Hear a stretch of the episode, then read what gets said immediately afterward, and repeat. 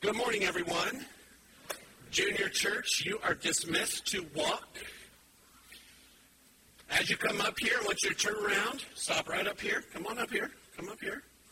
And then you're going to turn around, and to all the guys in here, I want you to say Happy Father's Day. Real loud, though, okay? Not this little wimpy stuff. All right? So make sure you get this side, not just the three people up front. Okay, so look out on the count of three. One, two, three. Very good. All right. So I'm going to say something that's uh, kind of controversial.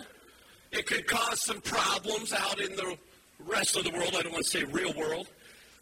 But it is good to be a man, isn't it? Only half of you really said anything of you men. The rest looked at your wives like, can I answer that? Even though there's no there's not going to be any record phone calls to dads like it is on Mother's Day, there are some really good things about being a guy, about being a man. And as I was preparing for this message, I thought, what a great way. Let's start out with some really good reasons of why it's great to be a man. And I want to share a few of them. It's great to be a man because you can still be friends with someone who forgot to invite you over for a dinner party. You can um, drop, or you can, it is great to be friends. Or, man, I'm so excited about it. It is great to be a guy because your guy friends never trap you with, so did you notice anything different? Okay? It is great to be a guy because you can watch a game with a friend for hours without talking and not think, is he mad at me? And it's great to be a guy because you can go to a public bathroom without a support group. Guys, isn't it great to be a guy? Yeah. Okay, I want to drive this. This is all ad lib right here. Some of you remember Tool Time. So if you, uh, I, the guys, not the ladies. No estrogen in it. Okay, guys, if it's great to be guys, show them.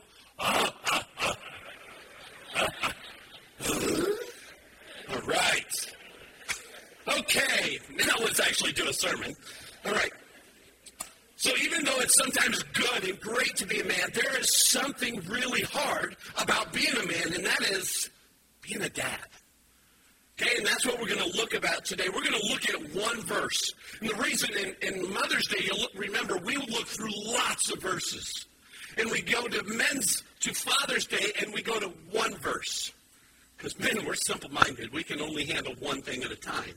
Just ask your wives. And so we're going to hit this one verse, Ephesians 6, verse 4. And, and I think this verse, which really encapsulates a lot of what fathers need to do, and many of us, including myself, fail at fulfilling, fulfilling this verse. Let's read Ephesians 6 4. Fathers, do not provoke your, ang- your children to anger, but bring them up in the discipline and instruction of the Lord. We're going to look at this so that all of us, not just dads, but godly men, can do our part in the lives of children. Before we do that, let's pray. God, we come before you, and Lord, as we, we look into your verse here, of what you want the men who are called after your image to look like. God, I ask that you speak to us. Let us hear your words. Let us hear your spirit in the promptings of how we can grow and be better godly men, godly fathers, godly husband, just godly examples. In Jesus we pray. Amen. First thing is real easy. It says, uh, Paul says something really simple. Dads, don't provoke your kids to anger. That's the first part. Fathers, don't provoke your children to anger. Now, I don't believe a dad comes home and on his way home he's sitting there, how can I make my kids upset? I don't think he plans that, okay? Despite what the kids may think. But there are ways that we men actually do provoke anger in children around us. We will sometimes provoke our kids to anger when we abuse our authority. When we abuse our authority. Um, dads, we live in tough times. Work is hard, marriage is hard. We have many expectations that are laid on our shoulders. And to top it off, God has put these tiny little mini versions of us living in the same household. And we've got to keep our cool and not provoke them to anger. And their maturity levels are not quite as good as ours most times. And so it, it provokes things. And with all of that laid on us, it's easy to take out our frustrations on those who are less likely to be able to reach out and harm us back. And that is often kids. We need to recognize we can easily provoke kids to anger when we abuse that authority, when we take out our frustrations or, or angst and all that, and we lay it on top of the kids that don't deserve it. Maybe we had a day when nothing uh, good enough, we had nothing good enough for anybody else at work. Uh, your sales manager breathing down your neck. Uh, the shop where you're working is going through some layoffs and you may be losing your job. You can't get upset at anybody there. And on your way home, you're frustrated and you're speeding, and then you see those lights and hear that siren. And you just want to yell at this guy, but you can't because he'll give you another ticket. And then you come home, and this little kid comes up demanding all your attention, wanting to have something with you, and you blow up. And you dump it all on them. Those kids see us at that time abusing our authority, and it causes anger in them because they have no way to release their anger, and we've just shown them a bad example of how to do it. So, dads, each one of us are going to have bad days, going to face difficult circumstances, but we need to be godly examples. We can't let those circumstances of life dictate our response to our children and in front of them, or our wives, or our neighbors, or anyone else. How can we avoid this? How can we recognize those times when we're frustrated? We, we need to do something. Philippians 4 tells us to do this. We need to stop and pray for peace and the Lord's wisdom. Look what it says. Do not be anxious about anything, but in every situation, by prayer and petition with thanksgiving, present your request to God, and the peace of God, which transcends all understanding, will guard your hearts and your minds in Christ Jesus. Dads, we usually talk about this verse when we're talking about stresses and frustrations, and, and it really hits a lot of ladies on this. But men, this verse, when you are so frustrated, you want to blow up, when you just want to go break something, take a hammer and kill the tree or something, what does this verse say? Don't be anxious about anything, but in every single situation, even the blow up times when our heart is ready to explode, go to God in prayer. Present your request to Him. Then the peace of God will come over you. I, I know my job isn't in the real world. Um, but I had a guy who was in the real world tell me a great way to handle stresses and frustrations of the job. He said, pick a center spot from your home to work. And on your way to work, when you're on your way, you think about home stuff until you get to that middle spot. From that point on, you start putting your mind into work mode. And when you come home, you deal with all the work stuff until you get to that middle spot. And from that spot on, you think about how am I going to react to my kids? How am I going to react to my wife? What am I going to do with and for my kids and my wife? You start putting your mind into motion on that. And, and do that in prayer. Do that in Thanksgiving. And then when you come home, you're not all bent up and ready to be a cage match. You're actually ready to, let the peace of God come through you. Another way we can provoke our kids to anger is when we overprotect our kids.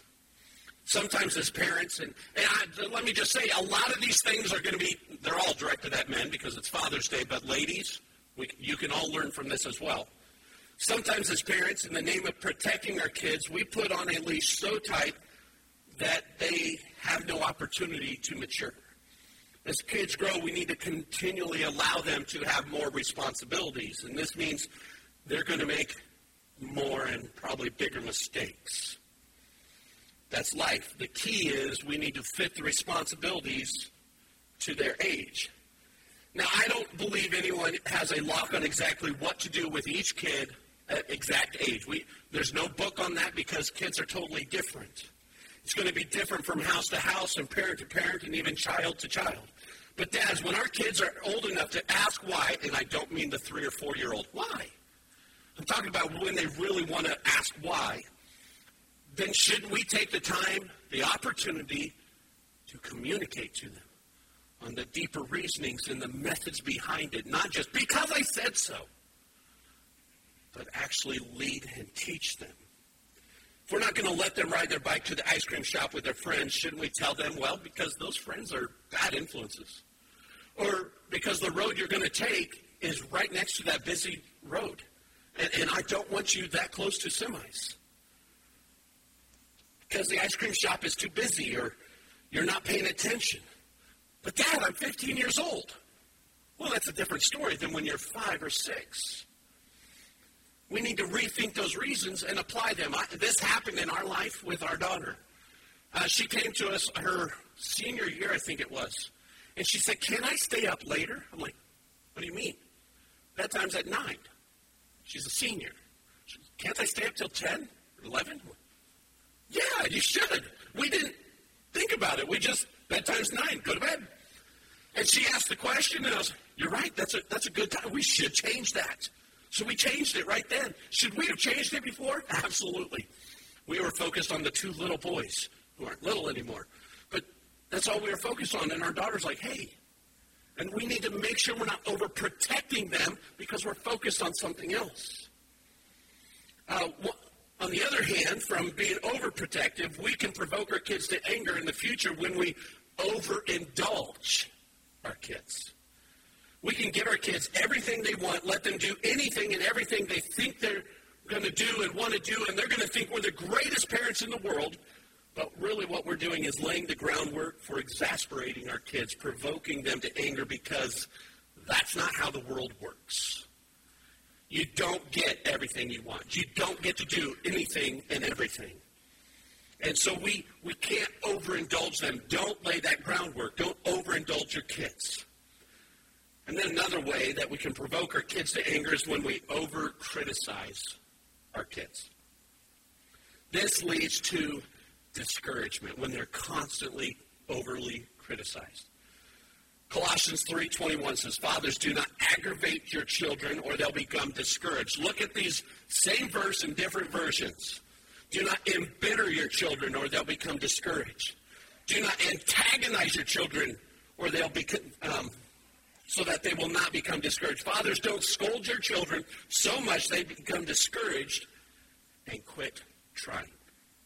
Isn't that one of the things that is frustrating so many people in the workforce? We got people, and I'm not picking generations or anything, okay? I'm just saying there's out there. They just don't know how to work. They start doing something and they fail, so they quit. That's on us. Because we haven't tried or taught them how to try and try again and keep going. We need to look for ways to encourage our kids. Yeah, that didn't work. So how do we change it and get a success. There are things every day that our kids do that we need to encourage them in. This will help more than you will ever know. This will build them up and it'll last longer than you'll ever remember. Dads, keep it in mind when you're with any kids, not just your own. And I'm going to tell you, it is so much easier to be very uplifting and encouraging when I'm with your kids not mine. Okay? My kids kind of bring out me because I see me in them. And I don't always like that. I want to see God in them. And the only way to make sure that God keeps coming out of them is for me to push me aside and promote God in front of them. She's fine. Okay. So that's a list of don't do these things. So what do we do? First thing, because that's not the, the whole verse, says raise our kids. Ephesians 6 4. Fathers, do not provoke your children to anger, but bring them up, raise them up We are to bring our kids up, raise them up, nourish them as they grow. The word translated bring up here is the same word used in Ephesians 5.29 where it talks about speaking and nourishing your wives. This is how fathers are to be towards their children. If your wives need nourishment, they need encouragement, they need sustenance. Fathers, you are to do the same thing to your children. I'll tell you something right now. I don't like my kids as much as I like my wife. Okay? I said it. I like my wife a whole lot better. supposed to be that way. Okay? My kids are going to move away. A half hour away, according to my wife, so they're still close enough. But I want to have a great wife and home, right? So what do I need to do? What's the phrase? Happy wife, happy life. You know one of the greatest ways to make a happy wife? Feed and nurture and raise your children the right way. Do it as a team. Don't say, that's your job, I'm out here. Man, it is our job to raise our children. We are dads are to raise them or bring them up.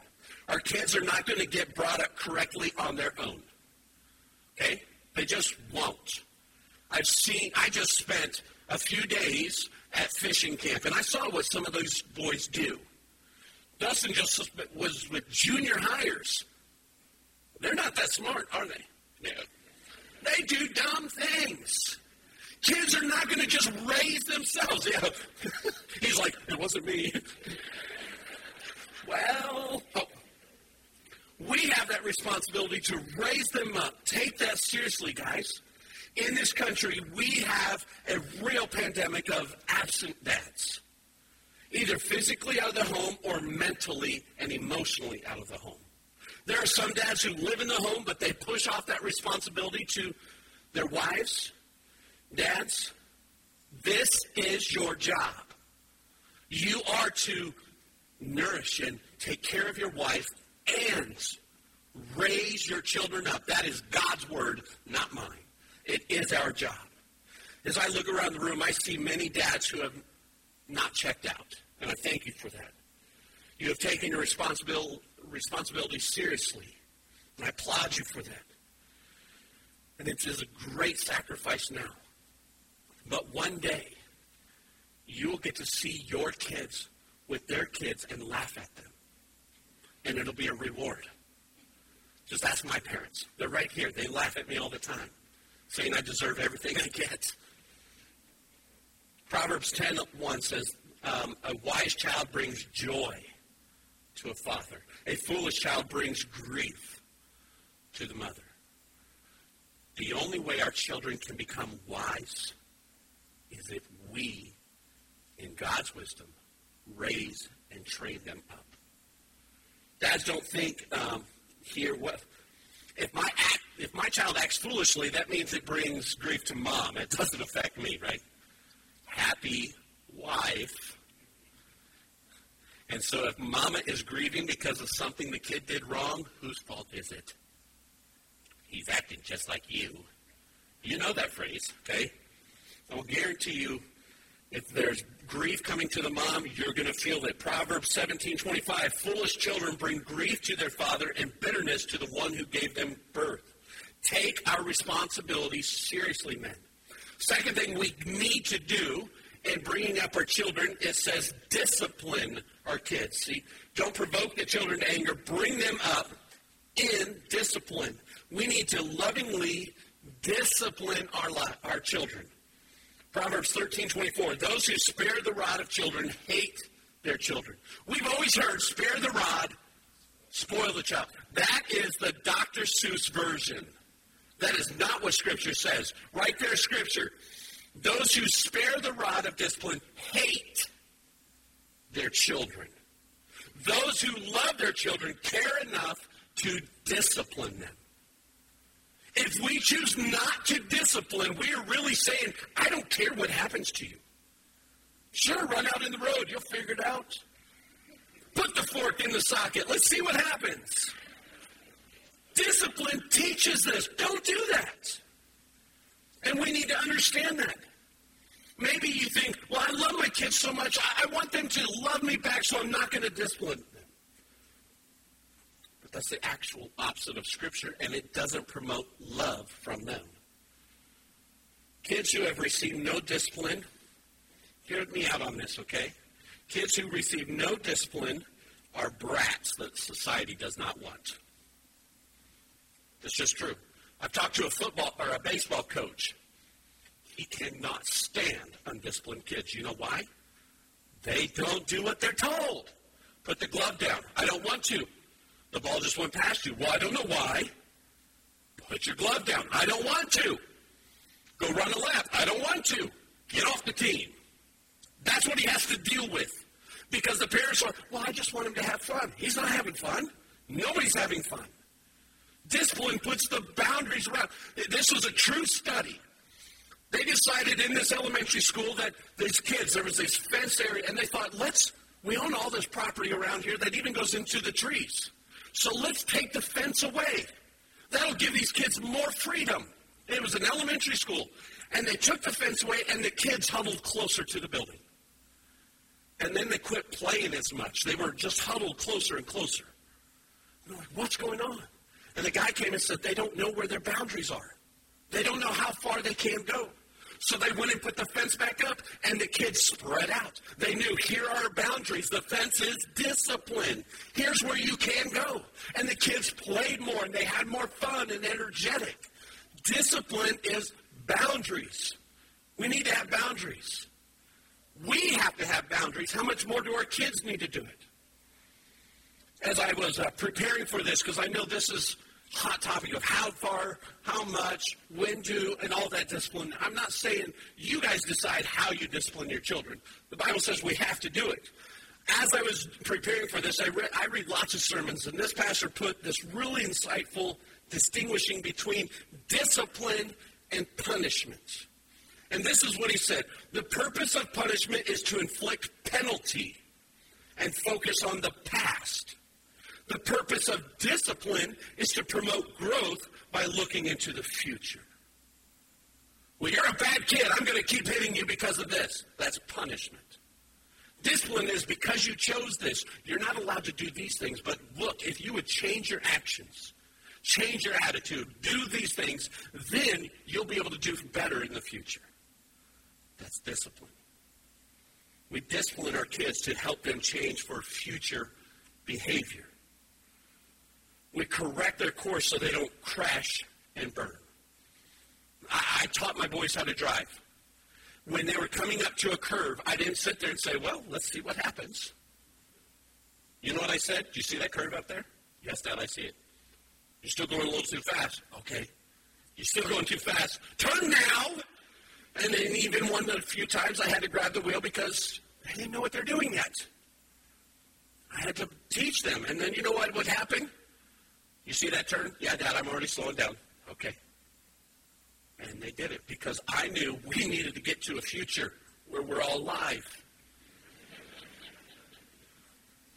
And they're doing better at it. So much so that I trust them to drive me to camp now. Because we discipline them to set them on that course. And that goes to this last part here. Instruct our kids. Don't provoke them to anger, but bring them up in the discipline and instruction of the Lord. We need to teach our kids and specifically teach them the ways of God. Instruct them about God. It is our job, dads. That's what this scripture says. To help our kids come into a relationship with Jesus. It is not the church's job to teach your kids about Jesus. It is not Dustin's job to make sure your kids are spiritual. That is your job.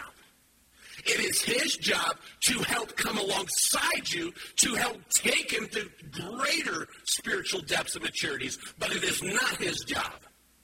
It is our job as fathers. This verse just said it.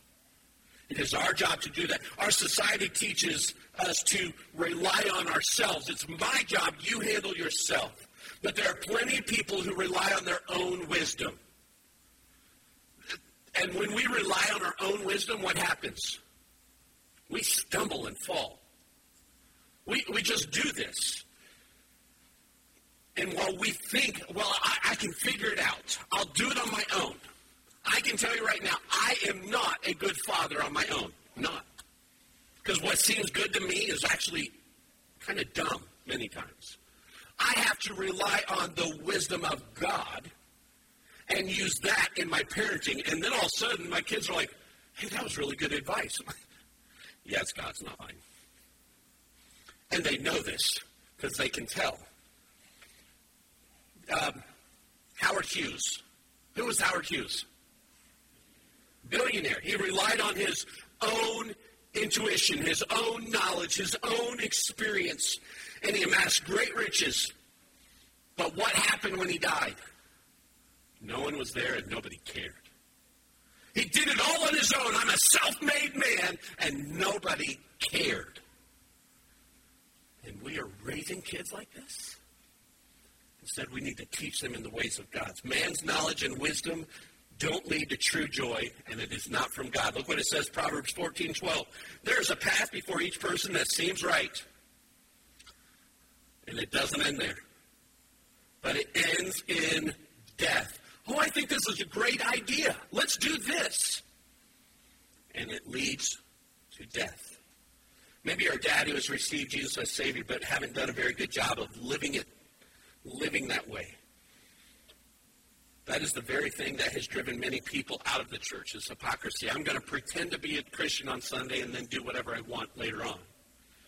According to a 50-year study of Christians and non-Christian families, most young adults who follow Christ either come from non-Christian homes or from homes where the love of Jesus um, was seen in both mom and dad the parents' passion for Christ permeated their lives and passed through into their own kids. Very few believers came from homes where there was a indifferent or apathetic commitment to Christ. And what I mean is that they saw their dad or their mom kind of a gung ho on Sunday, but then the rest of the week they didn't really care. Those kids did not, for the most part, stay in the faith. They left because you know what? It's a joke. I saw what mom and dad did. It didn't really matter. A home with parents who are lazy in their faith produce spiritually dead children.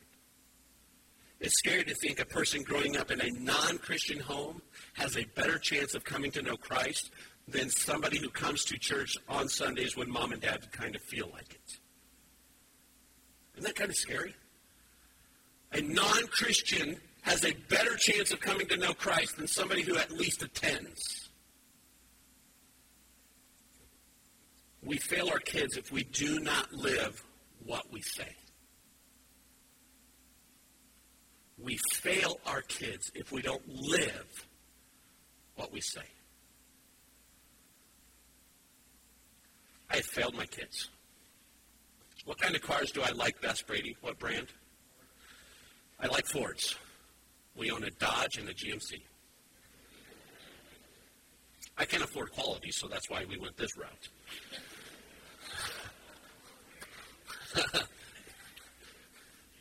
yeah. So that's a. So.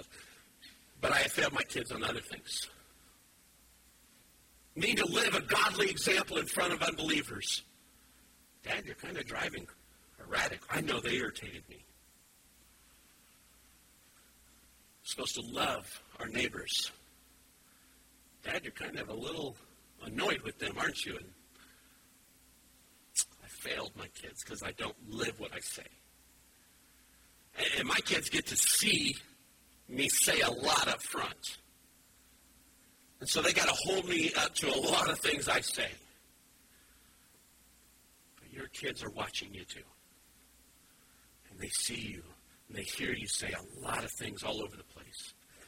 And if you are not living what you say, especially if it's not pointing towards God, I say the words, but I don't live it, your children are learning that faith is a joke, that Jesus doesn't matter. I'm sure most of you here today, you want, you're striving to be good men, godly men. Don't give up. I know it's hard most, most of the time, but it is worth it. It is worth it to see those actions of godly characters come out of your kids. It is so wonderful to hear your kids quote you and they don't even know it. Especially when they're giving advice to their friends. You're like, that was pretty good advice. And they think it's their own ideas. You're like, wow, they're getting it. Keep the good fight. Keep the faith. When we have left a legacy of faithfulness for our kids, when they follow in our footsteps of being faithful mothers and fathers themselves, we're going to be able to see those rewards. We're going to see them. I can't wait. I, am not kidding. I can't wait until I see my kids baptize their kids. I, re- I that's just amazing to me to be able to see that. Uh, this last week, I was at fishing camp. And, and I told him it's a good job, and this was all ad lib, so I don't care. You can tell him good job too. But I looked into the room, in the dorm room where we were sleeping, and it was kind of just whatever time. And I saw my youngest son sitting there helping three, two or three boys memorize scripture. I didn't tell him to do that. He just went in there and started. No, that's a good job. Keep trying. He was encouraging. And I'm like, that's my boy. And I just stood there for a minute, like, how? How did I get this boy? Because I wasn't that good. I don't deserve that. And I stood there. And then I thought to this sermon, like, God, these kids are a gift. These kids are a gift to me. And you've just blessed me more than I knew I could handle. And right then I was like, that's my boy. And I literally did this. I went out and grabbed three of the other men who were help faculty there. I said, come look what my boy's doing. Look at that. If I would have had a button shirt, it would have popped off. But it had nothing to do with me. It had everything to do with this boy, my son, saying, I know something about God. Let me show you to, to these kids. There are going to be times when we as men stumble and we fall, we fail. But the Holy Spirit can rise us up. One of the greatest things I think, dads, we need to do, men, is show them how we recover after we fail. If you only show them your successes, you're building them up for a false world. We can rise again and strive to be like Jesus, and we show our children how we do that. Follow everything that is in the Bible how to raise our kids, how to be fathers and husbands. Today, whether you're a father or not, whether you had a good father figure growing up or not, there is one who is truly loving you and is that godly father figure. God is calling you. If you haven't accepted him or given your life, we want to offer that time. Won't you come and accept him as your spiritual father now? Make that decision. Kids, real quick, just kids. Some of you have had good father figures, some have had absent or bad.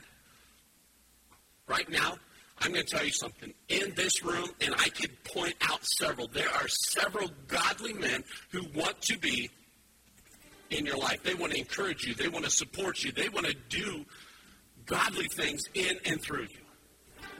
And just because you've had a, a bad example out there of what a dad is, doesn't mean that it is the real version of what a dad is.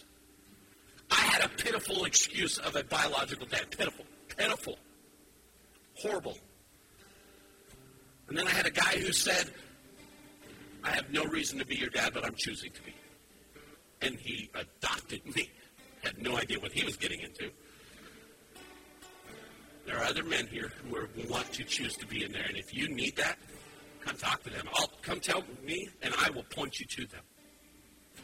Men, whether you're dad or not, men, we have a job.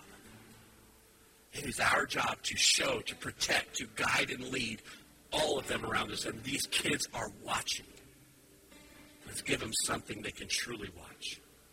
Something they can take home and say, that's who I want to be like. And let us point to the one we want to be like, which is God. So if you need to make a decision about God, why don't you make that today? Let's stand and let's worship a good, good Father.